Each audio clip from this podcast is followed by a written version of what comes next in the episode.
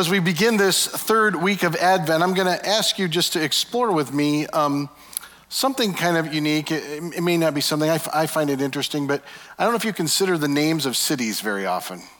You know, there's all, all sorts of cities with all sorts of names. We wonder what they mean. Some of them are very obvious. I, I don't know if you know this. I was doing some research and I found out do you know there's a city in Oregon named Boring? I live in Boring. That is not a good place to live, is it? Did you know there's a city in my own, or in Arizona named Why, and a city in Mississippi named Why Not? You can go from Why in Arizona to Why Not in Mississippi. In Tennessee, there's a city in Romance ability named Sweet Lips. There is Sweet Lips.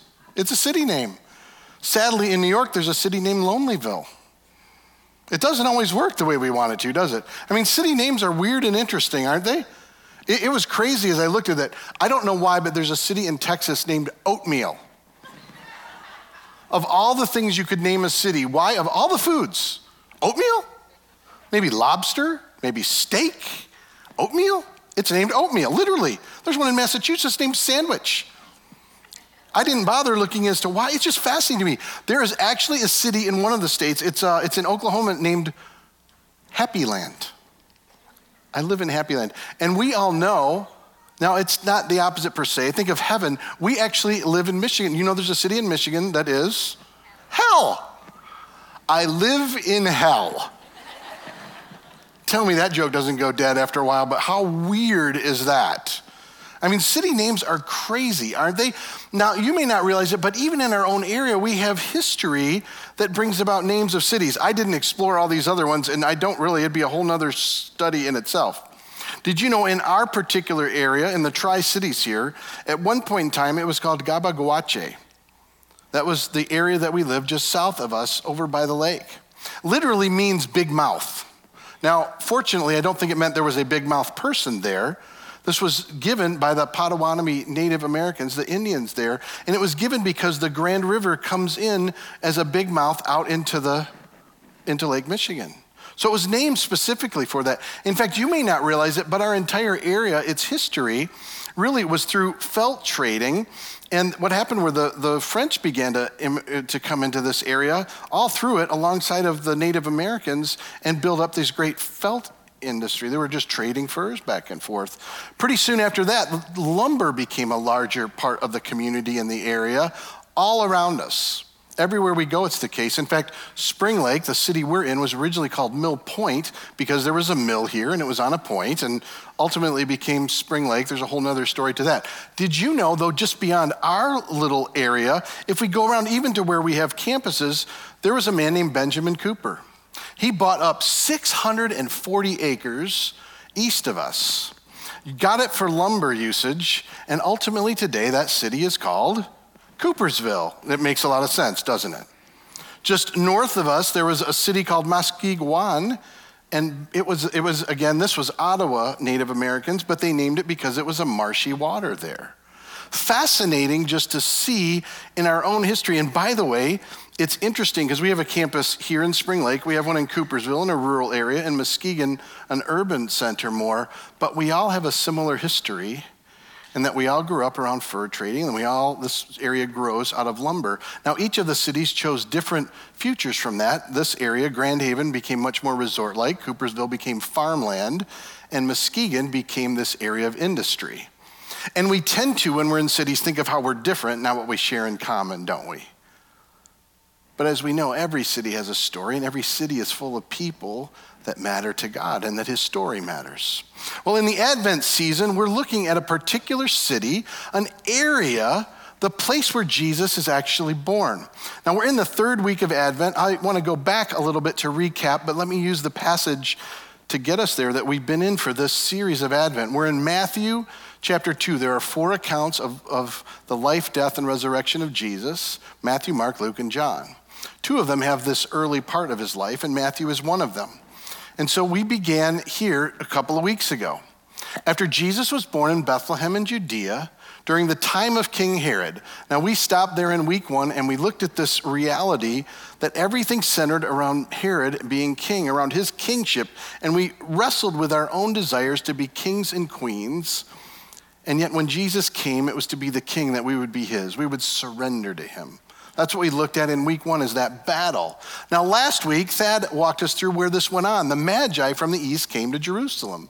They asked, Where is the one who's been born king of the Jews? We saw his star when it rose and have come to worship him. Now, we, Thad looked at us with this last week, and one of the pictures we got is how when Jesus is born, the entire world responds. Magi come from a whole other part of the world because the birth and the coming of Jesus is a globally impacting draw.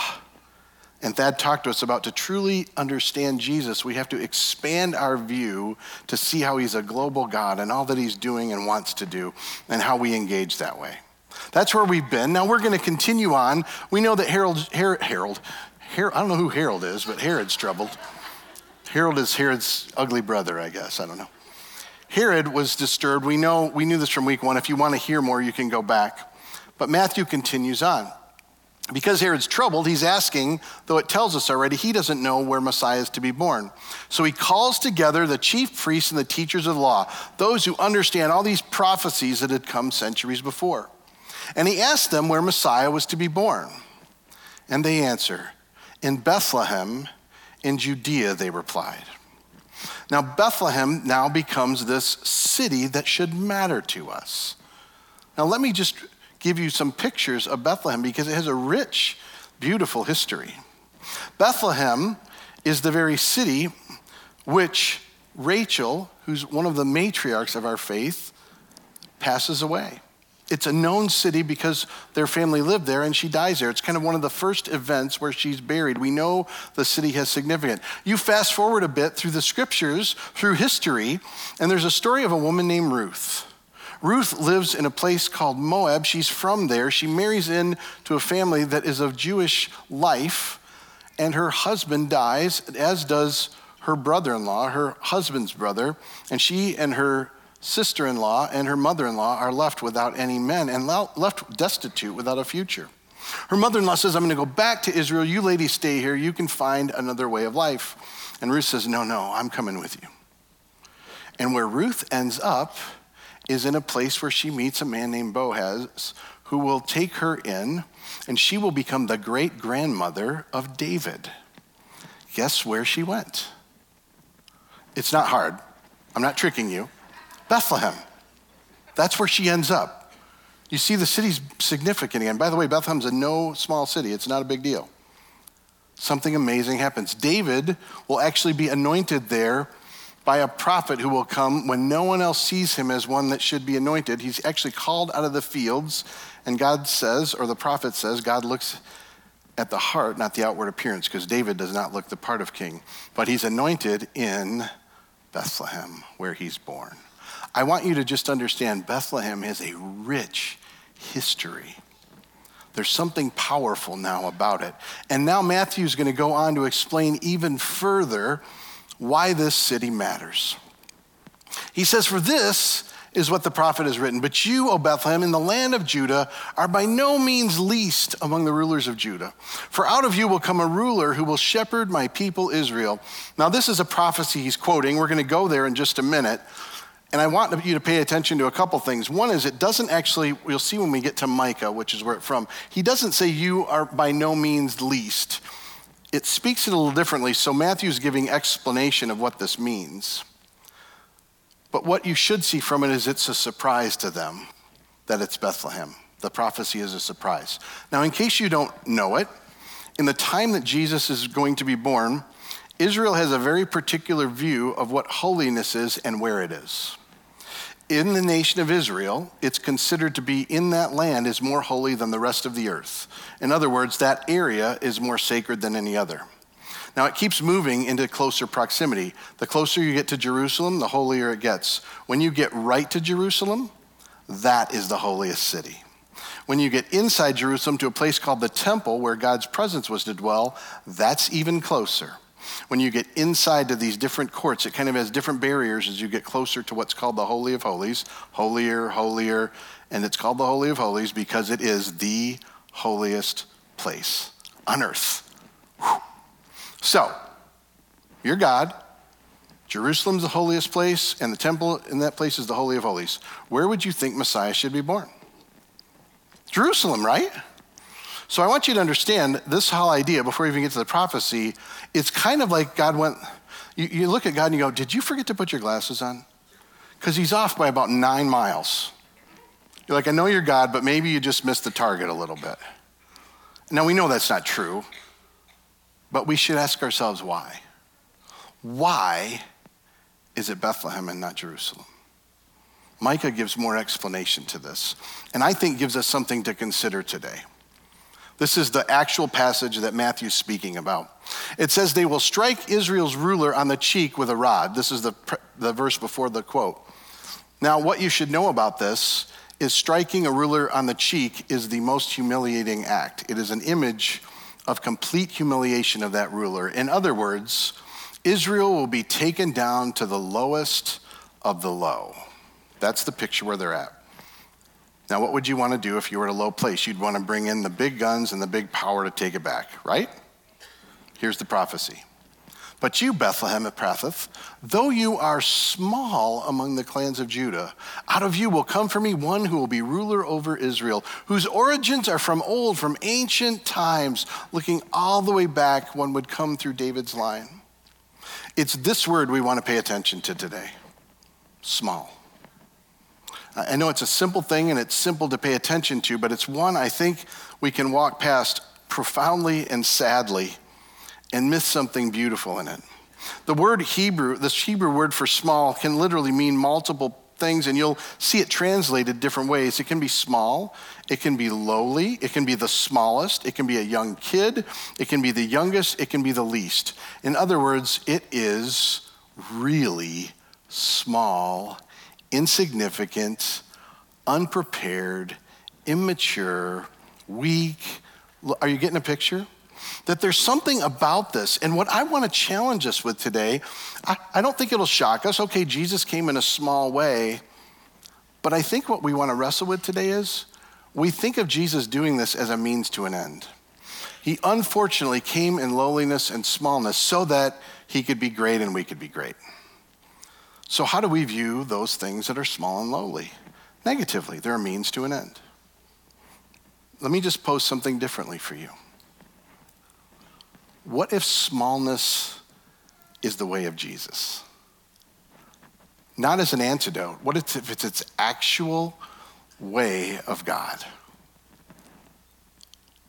I hope that messes with you because it's messing with me right now. Let me take you through this as a, as a larger example. This is what it says in Micah, though you are small. I, I just want to give you some contrasting to consider our own lives a bit for a minute. Small versus big, which do we prefer? What do we do? Don't we work hard so that we'll be lifted up and applauded? Don't we want things to be bigger and better? And like I said, small is a means to an end. It's not an actual result we look for on its own. L- let me keep going. How about weak versus powerful? Don't we want to power up to get where we want to go? Don't we want to find power that will take over and dominate that which we don't desire and don't want? You realize the way of Jesus is not that way, don't you? That's the whole reason Israel was so frustrated. They wanted him to take charge. What if weakness is actually the most powerful avenue to true power? And power itself is a substitute. I mean, come on, you and I, we live in the richest time in history, in the richest area of the world. We have more power than anyone in all of history, don't we? Is it possible this could be something that we need shaking up on? I'm just going to give you some more, just to consider more words that, that'll help us with this. How about lowly versus lofty? When's the last time you thought, you know, I am working hard at work so that no one will notice me? What do we work for? We work for promotion. We work for advancement. We work to be lifted up, don't we? Can you imagine if we worked to be unseen and unnoticed? We always want to be applauded. We always want to be moved ahead. How about meek versus bold? When's the last time someone told you, if it is to be, it's up to me? Hey, if you're going to create, you need to make your future. Now, I'm not trying to say we can't work hard. But what's our motive? What was the motive of Jesus? What was the way of Jesus? Why Bethlehem? Why some place that's small and insignificant, right next to the center of the earth for all Israelites? Why not there? How about invisible versus flashy?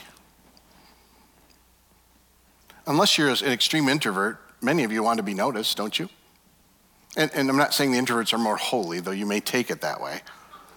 We just probably want our needs met a different way, but it still wants to be elevated. Who wants to go invisible and unnoticed?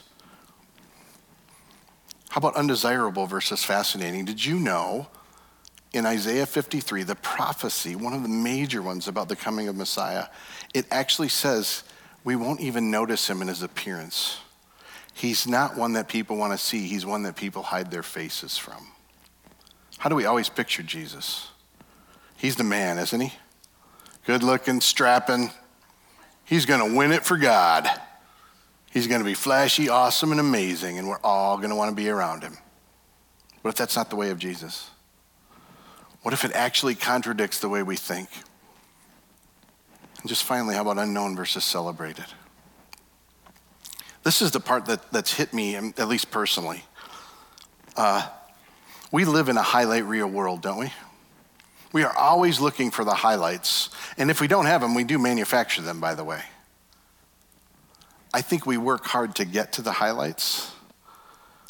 I think God's not interested in them. I think he's interested in the places that are unseen. I think he's wired us to really find peace in the small and the lowly and the weak and the meek and the invisible and the unnoticed. I wonder this season if we need to hear something different than we've been hearing all along. Could it be that Jesus brings his life in the small and the weak and the lowly and the meek? in the invisible and the undesirable and in the unknown? Could it be that Jesus didn't come as a means to an end this way, but to tell us there's something greater to be found in the small and the weak and the lowly and the meek? That there's something to be found in the invisible and the undesirable and the unknown? I have to tell you, this, this messes with me. I mean, it's a weird thing. I, I will tell you, being a pastor and having a, a, a life that every week, you know, that I perform for you. And I don't mean that like I want to perform, but you're as good as your last Sunday. You do know that, don't you? Great service. Hope it goes well next week. Good luck. Yeah, it was okay. I liked the one a couple of weeks ago. I could start building my life around what happens here. Jesus is more interested in the small and the weak and the lowly and the meek. What if Jesus' birth is not an avenue to an end, but a very story of how we're to live differently? What if Jesus wants to meet us in places we don't go? What if, in fact, this is so true that maybe you're not finding him because you're looking in the wrong place? What if we're looking for Jesus to do something dramatic and powerful and awe us so we can be elevated and flashy and noticed and important? And Jesus says, Oh, no, no, I'm the God of the small and the weak the lowly and the meek. Oh, I'm the God who meets people where they're invisible and undesirable and unknown. That's who I am. What if God wants to meet us in a different place in this season as we enter Advent? And not just in this season, even moving forward. Do you know what's crazy? So I'll just use me as an example. Obviously, my professional and my public life is primarily here on these days. Do you think God cares more about how this goes? Or what goes on when I'm sitting alone with him, if I even make time to sit alone with him, and what goes on in the rest of my life in the small and the weak and the lowly and the meek. I think that's where God cares. I think this is something that should flow out of that, but this matters more. So I started asking that question for us in this season. How many of you are overly busy right now? It's Christmas. I mean, we, most of us are. How many of you are lying? And you're saying you're not. I listen to people, and, and, I'm the same way. We build our lives around all the things going on. How many of us long for Christmas to be this great special occasion when all the stops are pulled out and everybody has a great experience? How many of us might worry more about the gifts under the tree and the things we got each other and the meal that we have and the events that go on than the small and the weak and the lowly and the meek of our lives? What if what God cares about and the places we'll find Him is not in the greatness of the events that go on, but in those places we might not be looking? What if the best thing God wants to give you is simply sitting with Him alone, learning to discover His presence, and not all that you'll do outside of that? What if, in the midst of that, what God wants to do in our lives is different? What if you work at a place where your boss does something that's so difficult and so unnerving to you that you want to move ahead and it breaks you down? And what you do is somehow you find the forgiveness of Christ in that moment and you continue to follow and work under them in a godly way. And Jesus says, Guess what? You found me here. You wanted promotion, and what you got was my presence and your forgiveness. What if that's better? I think of our students, you know, our kids as we raise them, we want them to achieve great things. And I'm not saying those aren't great ideas. But what if instead of their greatest study and achievement or their greatest accolades, it's sitting in a lunchroom befriending another kid who's alone and a mess? What if it's how they live with integrity when no one else is? It's how they're living and crying out to God in their loneliness and brokenness. And Jesus says, I'm here in the small and the weak and the lowly and the meek, in the invisible and the unnoticeable and the unknown. What if it's different than we think it is? What if we stop seeing those things as a means to an end to get to the places we want and we actually start loving the things that happen in day to day life? Do you think Jesus wants to meet you when you're cleaning your house? He could. Do you think Jesus wants to meet you when you're actually caring for the people around you? Oh, you bet he does. Do you think he wants to meet you when you live with integrity in the relationships you have, whether you're married or you're single or you're divorced, whether you're living alone, whether you're raising kids on your own, whether you've sat and not had other relationships, that battle where no one sees, that's where Jesus shows up. You get it, don't you? What if we have this thing wrong? We're so busy getting to seen and known and advanced and lifted up. And Jesus, no, no, no. I'll meet you in the small and the weak and the lowly and the meek. I wonder not just in Christmas how that might change, I wonder what it might do having us move forward. What would change in our values if we said the things that aren't seen are what Jesus cares about? The things that aren't seen are the places he reveals himself. No one may know, but somehow finding him was better than everyone knowing something that didn't matter.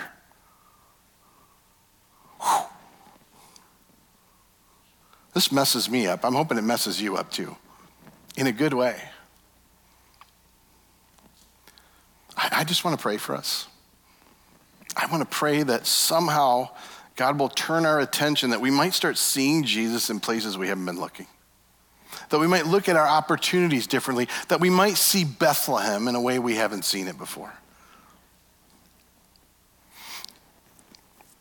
Think God wants to meet us. I think He wants to do something different in us. Let me, let me just give you a picture of this, uh, even from the life of the church, because there's things we do to advance ourselves, and when we do something that doesn't, it doesn't make sense, but you find God in different ways. Ten years ago, uh, 2009, we were behind on budget, which is very common this time of year, but I can just tell you when you're leading the church, you never feel good about that, like, oh, no, it'll be fine. And Christmas often is a time that things get, people do a lot of year end giving. And we had a very clear leading. We were supposed to give away Christmas Eve offering. Now, in case you don't know, Christmas Eve is a major part of what helps us. That was not a strategically good idea. And, it, and you could tell lots of things. How's that going to help what God wants to do? How's that going to help us? 10 years ago, we started doing this. You have given in those 10 years $740,000 to things locally, regionally, and globally. You should cheer it on. It's amazing.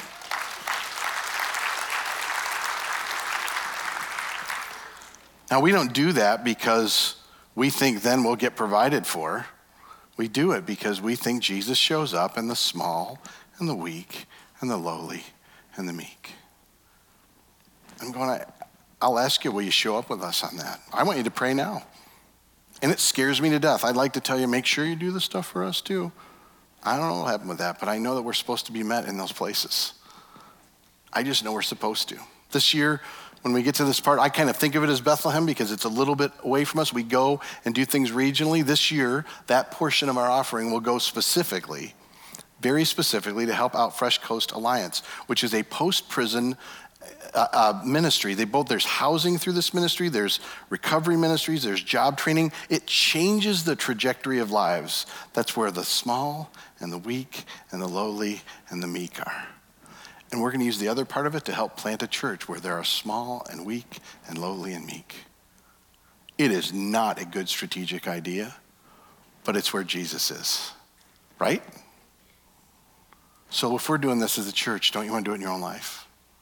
Don't you want to say, God, help me to start looking for you in the small and the weak and the lowly and the meek? Instead of make my life great, do whatever you have to, but get it to great. What if Jesus is in a different place? Let's not miss him. Let me pray for you. God, I'm asking for each of us where I just confess on behalf of everyone, Lord, I know that I often seek things, even that seem small and weak and lowly and meek, so that I can get to great and wonderful. So, God, I'm praying for me that you'll help me to want to find those things where you are. I pray you'd change my disposition that I'd want that instead of the applause, the affirmation, and the big life that others would notice. God, in the same way, I pray that on behalf of all of us. Lord, that maybe we would start looking for you in places we've not looked and stop looking in the things you can give us. God, I'm asking for that gift, not just at Christmas, but moving ahead. Lead us to that end, Lord, in your name. Amen.